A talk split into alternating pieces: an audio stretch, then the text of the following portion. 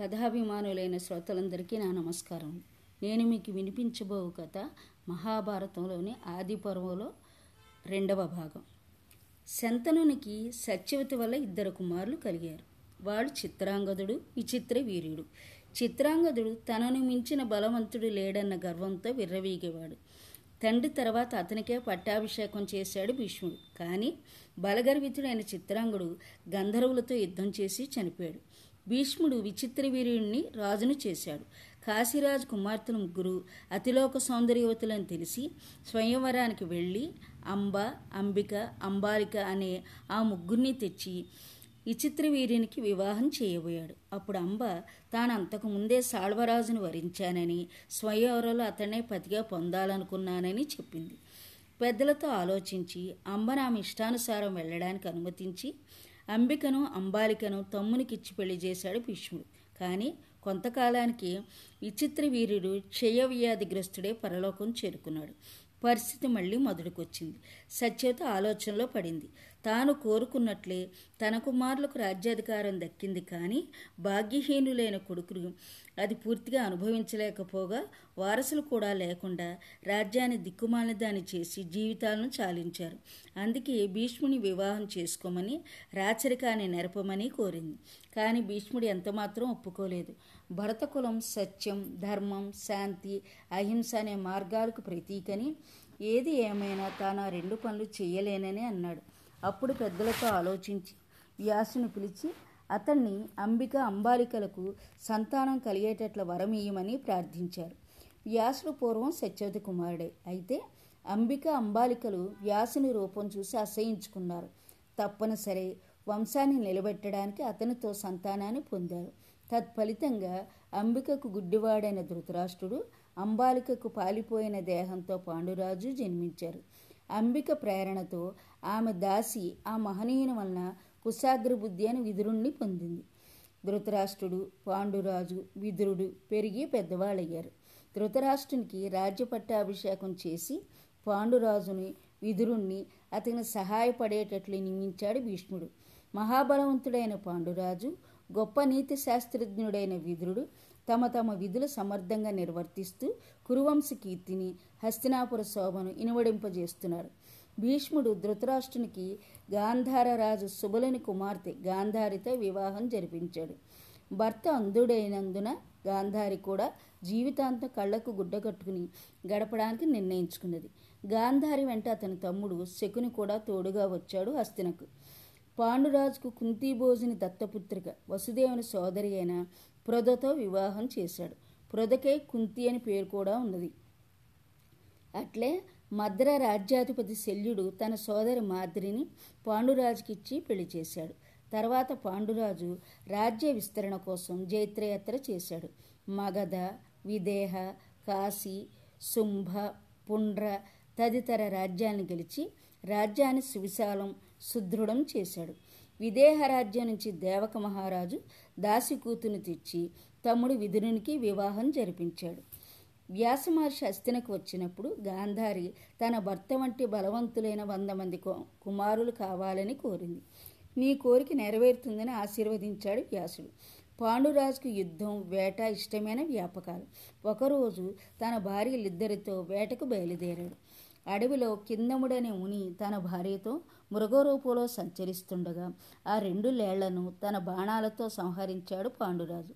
కిందముడు చనిపోతూ నిజరూపం పొంది భార్యను తాకితే నీవు కూడా చనిపోతావని శపించాడు.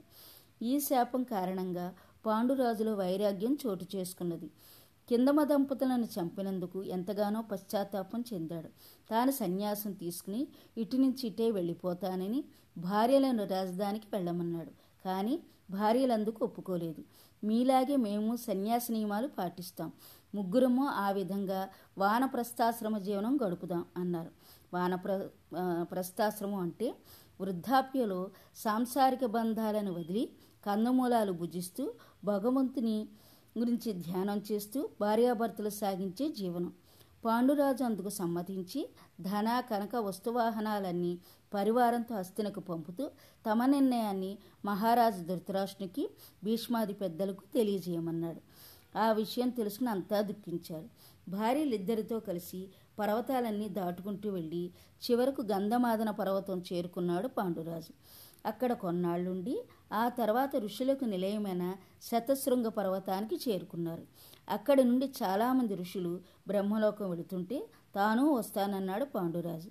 అప్పుడు ఆ ఋషులు పితృ దేవ ఋషి మనుష్య రుణాలు తీర్చుకున్నవారే బ్రహ్మలోక ప్రవేశానికి అర్హులు. మీకు సంతాన యోగం ఉన్నది. మీ భార్యలు తప్పక పుత్రులను కంటారు. ఆ తర్వాతనే ఊర్ధ్వలోక ప్రవేశానికి ప్రయత్నం చేయండి అని ఆశీర్వదించారు. పాండురాజు ఈ విషయం కుంతీదేవి వద్ద ప్రస్తావించాడు. కుంతీదేవి తాను కన్నిగా ఉన్నప్పుడు దుర్వాస మహామునిని సేవలతో సంతోషపెట్టగా ఆయన మంత్రాన్ని ఉపదేశించాడని దానివల్ల కోరుకున్న దేవతల ద్వారా సంతానం కలుగుతుందని చెప్పింది.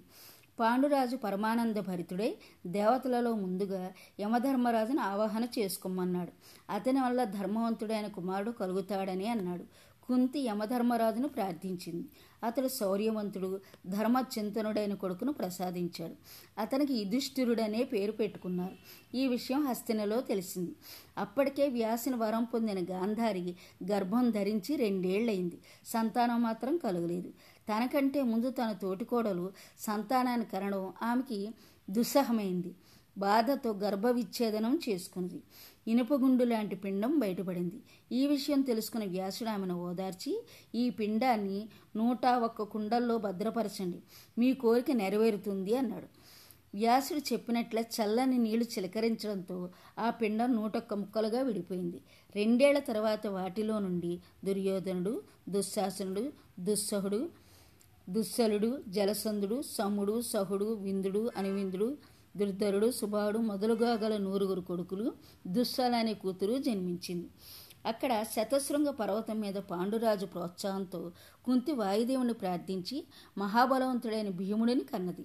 భీముడు ఎంతటి బలవంతుడంటే పసివాడిగా ఉన్నప్పుడే తల్లి ఒడి నుండి జారి బండ మీద పడితే బండ బళ్ళున బద్దలైపోయింది కానీ అతడు ఉక్కు గుండెలో చెక్కు చెదరలేదు. తర్వాత ఇంద్రుని మంత్రబద్ధుణ్ణి చేసి అర్జునుని కన్నది. మాదిరి తాను కూడా సంతానవతిని అవుతానని మంత్రఫలం తనకు దక్కేట్టుగా అనుగ్రహించమని కుంతిని కోరింది. కుంతి ఇచ్చిన మంత్రశక్తితో అశ్వినీ దేవతలను ప్రార్థించి కవల పిల్లలను కన్నది. వాళ్ళకు నకులుడు సహదేవుడని నామకరణం చేశారు. తర్వాత ఒకరోజు ఏకాంతంగా ఉన్న మాదిని చూసి ఆమెను తాకబోయాడు పాండురాజు. తాకిన మరుక్షణం కిందముని శాపం కారణంగా ప్రాణాలు కోల్పోయాడు. బిడ్డల బాధ్యతను అక్కకు అప్పగించి భర్తతో పాటు సహగమనం చేసింది మాద్రి. అక్కడ ఋషులు కుంతిని పాండునందనులను వెంట తీసుకుని మాద్రి పాండురాజుల అస్థికులతో అస్థినకు చేరుకుని జరిగిన సంగతంతా వివరించారు. విషయం తెలుసుకుని ధృతరాష్ట్రాదులు ఎంతగానో దుఃఖించి తగు రీతి శ్రాద్ధకర్మలు నిర్వహించారు. సత్యవతి ఎంతగానో రోధించసాగింది. అప్పుడు వ్యాసుడు దుర్యోనాద దుర్యోధనాదుల వలన మరిన్ని తీవ్ర పరిణామాలు ఏర్పడతాయి. అప్పుడు నీవు ఇంకా తట్టుకోలేవు. కాబట్టి ఇప్పుడే తపస్సుతో జీవనం పావనం కావించుకో అని శా సాంత్వనపరిచాడు. సత్యవతి భీష్మాదుల అనుమతితో అంబిక అంబాలికలతో కలిసి అడవికి వెళ్ళి తపశ్చర్యతో అనతి కాలంలోనే స్వర్గప్రాప్తిని పొందారు నాకు కథ శాంతి ఉన్నది మీకు నా ధన్యవాదాలు.